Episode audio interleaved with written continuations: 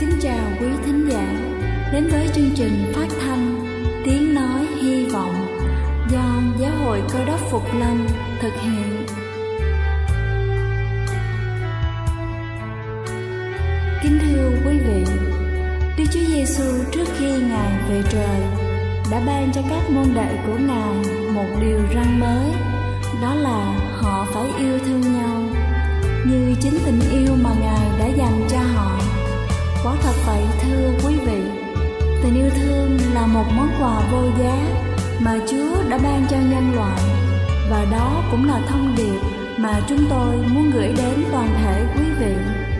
Nếu quý vị muốn tìm hiểu thêm về chương trình, Về niềm tin, Hoặc muốn nghiên cứu về lời Chúa, Xin quý vị gửi thư về chương trình phát thanh Tiếng Nói Hy Vọng, Địa chỉ 224 Phan Đăng Lưu phường 3, quận Phú Nhuận, thành phố Hồ Chí Minh hoặc gửi email cho chúng tôi theo địa chỉ tiếng nói hy vọng amoc@gmail.com.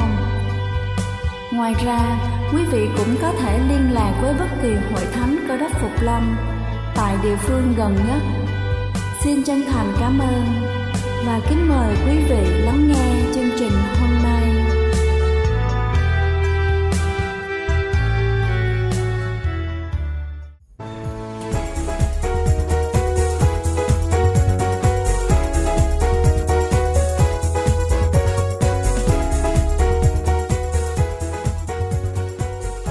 Xin kính chào quý vị khán giả đang lắng nghe chương trình phát thanh tiếng nói hy vọng.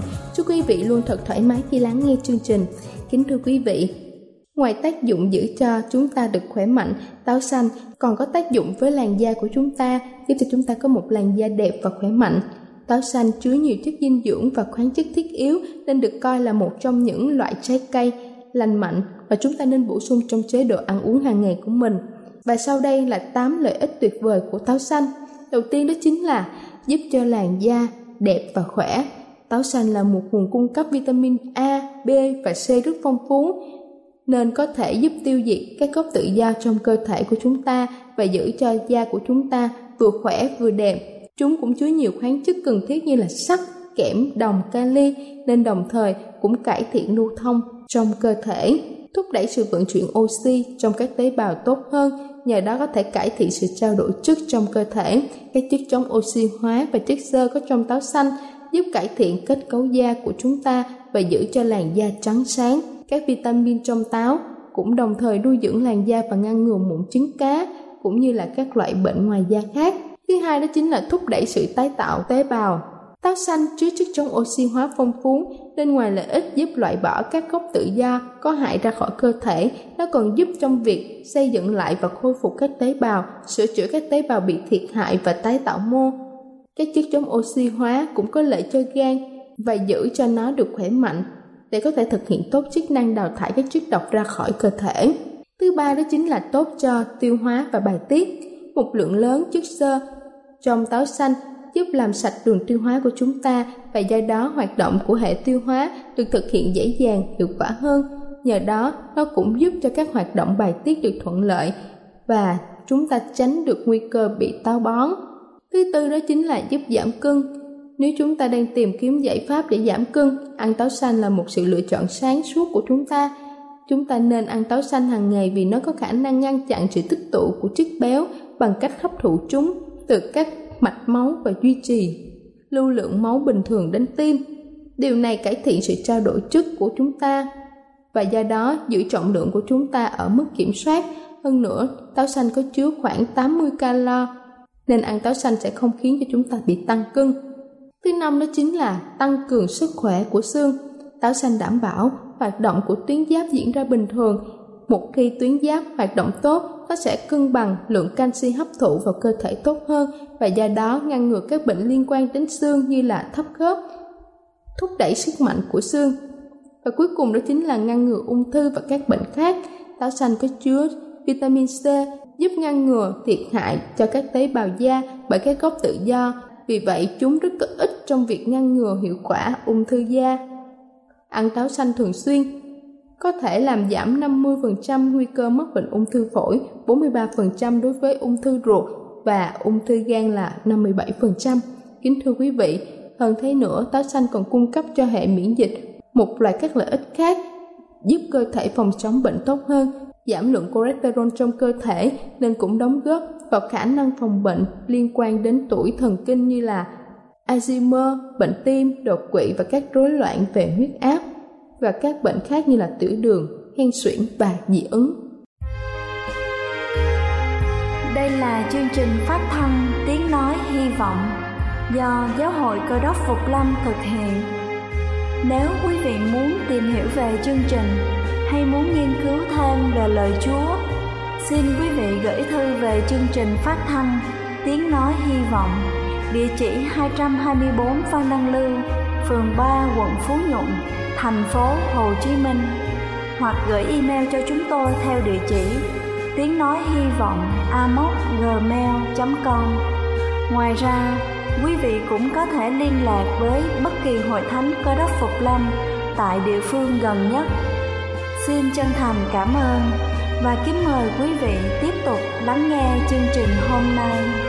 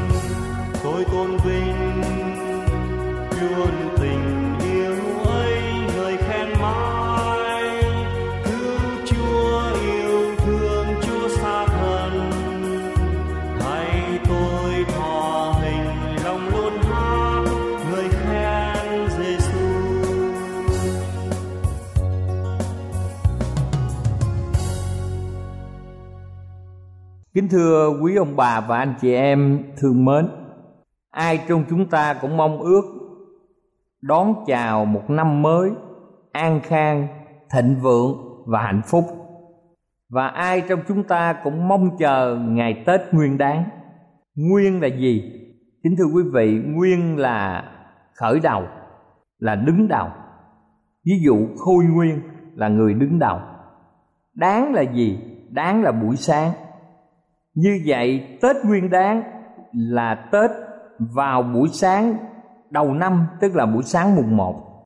Đối với người Việt chúng ta, Ngày Tết Nguyên Đán là thời gian quan trọng nhất trong năm. Trong ngày này, mọi người đều muốn chúc mừng năm mới cho những người láng giềng, cho những người bà con mà mình gặp gỡ.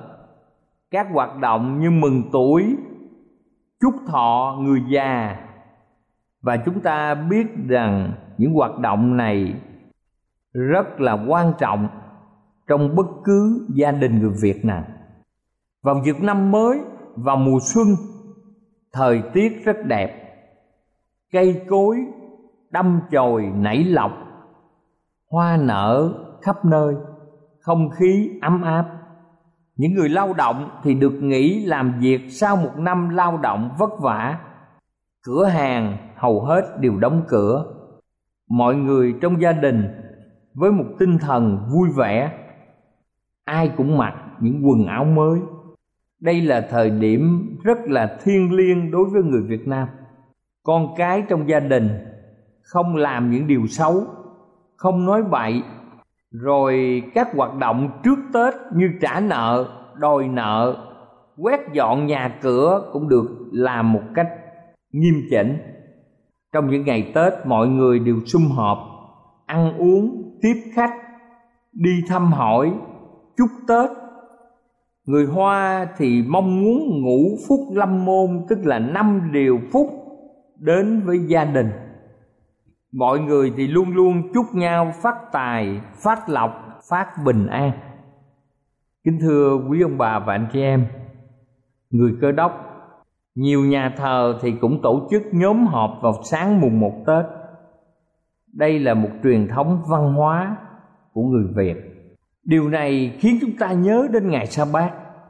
Mỗi người cơ đốc không chỉ có một ngày mùng một như mọi người Việt Nam mà một năm họ có 52 ngày mùng một, tức là làm việc trong 6 ngày. Nhưng ngày thứ bảy là ngày nghỉ, đó là ngày mùng một. Trong ngày này mọi người sẵn lòng tiếp khách. Mọi người vui vẻ khi đến nhà thờ, tiếp xúc với mọi người. Rồi gia đình sum họp.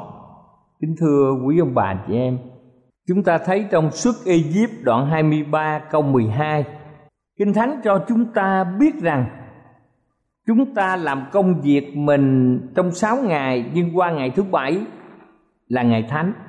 Đó là ngày nghỉ ở trong tuần lễ của chúng ta.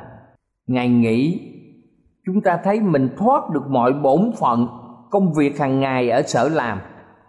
Mình không phải đến các cơ quan, xí nghiệp, trường học, các công ty mà mình về đoàn tụ với gia đình nhưng ngày thánh á, là ngày mà chúng ta phải đối diện. Ngày nghỉ á, thì chúng ta được xả hơi để thư giãn đầu óc nghỉ ngơi về phần thể xác. Nhưng ngày thánh á, là chúng ta phải tự học về vấn đề dân giữ kỷ luật. Ngày nghỉ chúng ta không phải làm gì. Ngày nghỉ chúng ta cố gắng giữ tình trạng bình yên ở trong cuộc sống hàng ngày. Ngày thánh là ngày mà chúng ta có thể bổ khuyết cho những gì thiếu sót ở tâm hồn. Ngày nghỉ, chúng ta vươn tới những điều mình muốn, mà những ngày làm việc mình không có cơ hội để làm được. Nhưng ngày thánh là chúng ta hướng lên những điều mình cần, và nhiều người muốn biến đổi hoàn cảnh khi mà họ muốn nghỉ ngơi, không phải làm gì trong ngày nghỉ. Kính thưa quý vị, nhiều người lại muốn biến đổi tâm hồn, gìn giữ luật pháp. Đức Thánh Linh hướng dẫn chúng ta ở trong sách Matthew đoạn 6 câu 34 Kinh Thánh viết rằng chớ lo lắng về ngày mai. Chúng ta biết rằng một người có sự bình yên thì hãy trao sự lo lắng cho Đức Chúa Giêsu. Chúng ta biết rằng mỗi độ, khi mà mỗi người họ có cuộc kỷ niệm Đức Chúa Giêsu giáng sanh ở trên khắp thế giới. Mọi người ở trên thế giới này, họ biết rằng trong Kinh Thánh có nói, sáng danh Chúa trên các tầng trời rất cao, bình an dưới đất ân trạch cho loài người như trong sách Luca đoạn 2 câu 14 sự bình an dưới đất là một điều rất là quan trọng trong cái lúc mà các thiên thần cho biết một tin tốt lành, tin lành về Đức Chúa Giêsu đã giáng sanh ở trên đất. Vào chiều ngày thứ nhất, Đức Chúa Giêsu sống lại, Ngài hiện ra cho các môn đồ và phán rằng bình an cho các ngươi. Và đã bao lần Ngài hiện ra với các môn đồ đem lại sự bình an giữa lúc mà họ cảm giác bị trao đảo với cuộc sống. Sự bình an được tìm thấy nơi nào có sự hiện hữu của Đức Chúa Giêsu. Khi Ngài sống ở thế gian, Ngài đem hạnh phúc, đem sự vẹn toàn cho những người tiếp xúc với Ngài. Nhiều người ở trong đời sống chúng ta ngày nay, gia đình bị ly tán do sự ly dị. Nhiều người đau đớn vì những người thân của mình phải qua đời vì tai nạn, vì bệnh tật. Kính thưa quý ông bà và anh chị em, khi chúng ta nhìn những bức tranh của sự bình yên, một ngọn núi soi bóng trên hồ nước một buổi hoàng hôn ở vùng nhiệt đới một trận tuyết rơi rất lớn ở các nước mỹ. Khi chúng ta nhìn một giấc ngủ của một đứa bé ở trên nôi, và chúng ta nhớ lại câu chuyện đấng cơ đốc đang ngủ trên chiếc thuyền tố, và với lời phán của ngài, hãy yên đi, lặng đi, sự bình an trở lại. Những điều va chạm vào sự bình an thật dịu dàng. Một bà mẹ ru con khi con ngủ một người được người khác cho uống nước khi đang khát khô miệng. Trong kinh thánh chúng ta câu chuyện một người đàn bà chỉ rờ vào áo của Đức Chúa Giêsu thì người được lành bệnh và ngài phán, hãy vững lòng, đức tin đã làm cho con được lành. Ở trong cụ ước, từ ngữ Salom có nghĩa là bình an. Trong tân ước thì dùng chữ Airen có nghĩa là sự hoàn hảo, thịnh vượng và hạnh phúc. Đây chỉ tình trạng mọi vật trước khi tội lỗi xâm nhập và tình trạng này sẽ phục hồi trong ngày mà đấng cơ đốc phục lâm. Hiện nay mọi người chúng ta chưa có kinh nghiệm về sự bình an. Vì tội lỗi xâm nhập cho nên hạnh phúc con người bị tiêu tan. Nhưng chúng ta có thể lấy lại qua đức trong Đức Chúa Giêsu. Chúng ta biết rằng bình an là tình trạng yên lặng của tâm hồn và tình trạng này được bảo đảm do sự cứu chuộc qua đấng cơ đốc và chúng ta không còn sợ hãi trước mặt Đức Chúa Trời mà người bình dân gọi là ông trời, là đấng thượng đế. Trong Philip đoạn 4 câu 7 cho biết rằng, sự bình an của Đức Chúa Trời vượt quá mọi sự hiểu biết, sẽ giữ gìn lòng và ý tưởng anh em trong Đức Chúa Giêsu Christ. Chúng ta biết sự bình an của Đức Chúa Trời thì vượt quá mọi sự hiểu biết của mỗi người chúng ta. Đặc tính tốt đẹp của người có Đức Thánh Linh đó là gì kính thưa quý vị sự bình an. Nếu chúng ta có tiền bạc, nếu chúng ta có quyền hành, nếu chúng ta có các mối quan hệ lớn ở trên thế gian này nhưng mà không có sự bình an chúng ta sẽ luôn luôn lo lắng luôn luôn sợ hãi và không thể sống hòa thuận với mọi người người có sự bình an sẽ can đảm đối diện với những khó khăn, thử thách ở trong cuộc sống. Người đối diện mọi việc mà không tức tối, không giận dữ, không sợ hãi.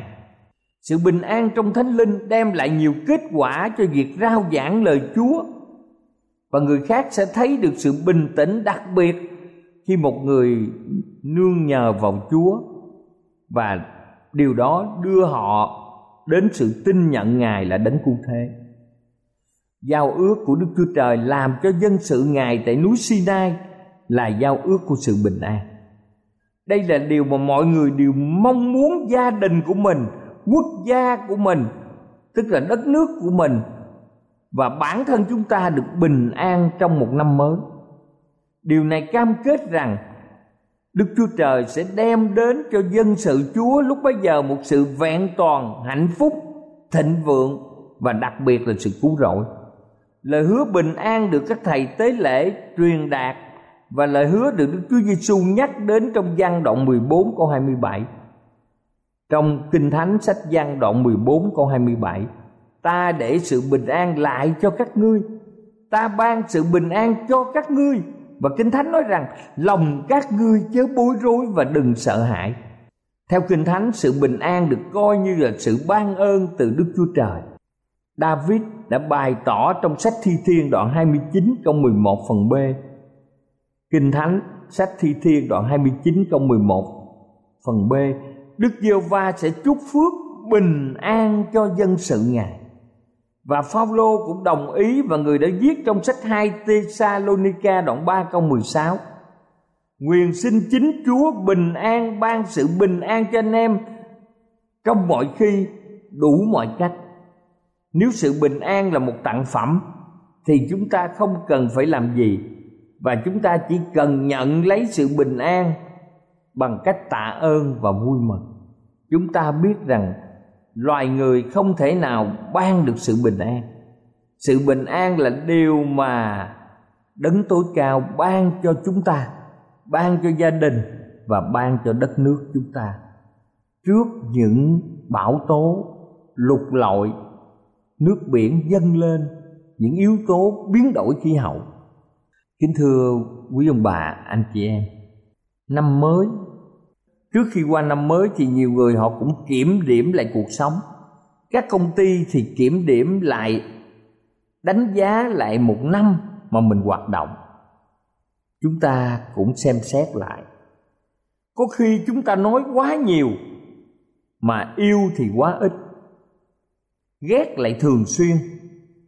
Chúng ta học cách kiếm sống, cách kiếm tiền, chứ không phải học cách xây dựng đời sống mới, xây dựng cuộc sống nhân loại đã đi đến mặt trăng và các phi hành gia quay về. Nhưng mà nhiều người cảm thấy rất phiền hà khi băng qua đường để gặp người hàng xóm. Chúc mừng họ khi họ mới dọn đến. Chúng ta đã chinh phục không gian bên ngoài vũ trụ, chứ không phải không gian ở bên lòng mỗi con người. Mỗi người chúng ta có thu nhập cao hơn nhờ điều kiện kinh tế của đất nước tốt hơn. Nhưng đạo đức của nhiều gia đình và cá nhân, đặc biệt là giới trẻ thì thấp hơn. Chúng ta có khi có hai nguồn thu nhập từ cả hai vợ chồng làm việc, nhưng gia đình thì bất hòa. Ly dị lại nhiều hơn, đặc biệt là các quốc gia kinh tế tăng trưởng. Thời của những căn nhà sang trọng nhưng tổ ấm là tan vỡ cho nên chính thưa quý ông bà chị em, con người chúng ta thường có khuynh hướng đoán xét vội vàng dựa trên bề ngoài. Nhưng đức chúa trời lại muốn lập một sự đoán xét ở bên trong. Chúng ta nhớ rằng, trong kinh thánh, khi đức chúa trời muốn lập một vị vua cho dân israel, ngài sai tiên tri samuel đi đến nhà isai để sức giàu cho một trong những người con của ông. Lúc bấy giờ vừa nhìn thấy người con cả eliab với một hình dốc và bộ dạng cao lớn. Samuel nghĩ rằng đây chính là vị vua tương lai của Israel. Nhưng Đức Chúa Trời đã phán với ông trong một Samuel đoạn 16 câu 7 một Samuel đoạn 16 câu 7 Đức giê va chẳng xem điều gì loài người xem. Loài người xem xét bề ngoài, Nhưng Đức giê va nhìn thấy trong lòng. Kính thưa quý vị Nhìn thấy trong lòng là một điều mà chỉ có thượng đế mới có thể hiểu được tình trạng của từng con người kính thưa quý ông bà chị em đôi khi chúng ta suy nghĩ rằng tại sao chúng ta phải tin nhận Đức Chúa Giêsu là Chúa cứu thế cho cuộc đời của mình.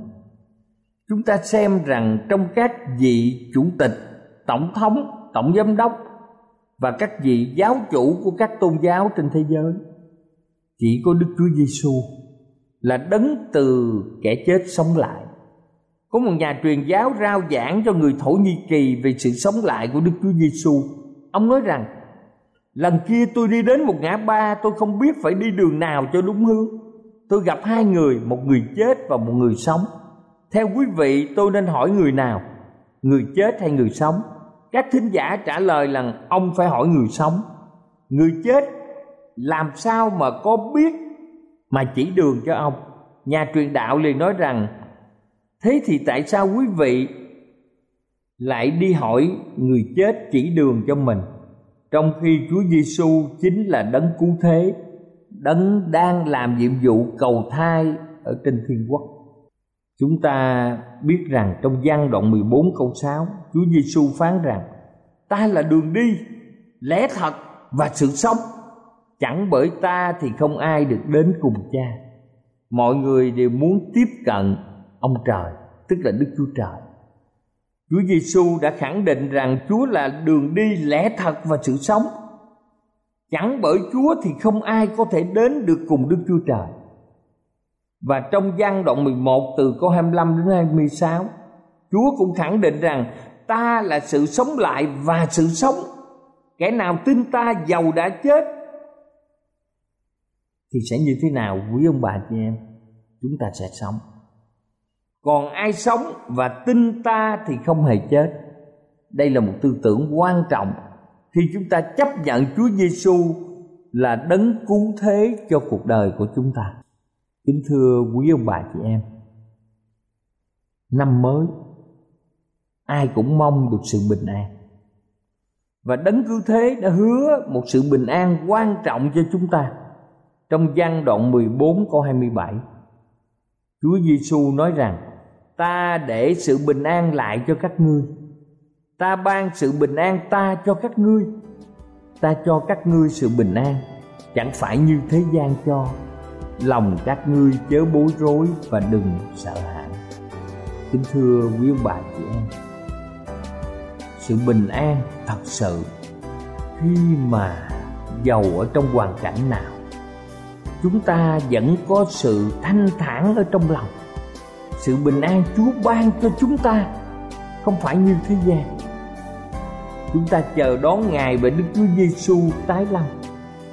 Lòng chúng ta không bối rối và không sợ hãi vì chúng ta ở trong Chúa. Ngài là đấng cứu thế, Ngài là đấng sáng tạo nên muôn loài dạy dạy. Chúa chính là đường đi, lẽ thật và sự sống. Không bởi Chúa thì không ai đến được Đức Chúa Trời cầu Chúa luôn luôn ban ơn phước cho mỗi ông bà chị em trong một năm mới an khang, thịnh vượng, hạnh phúc và bình an. Amen.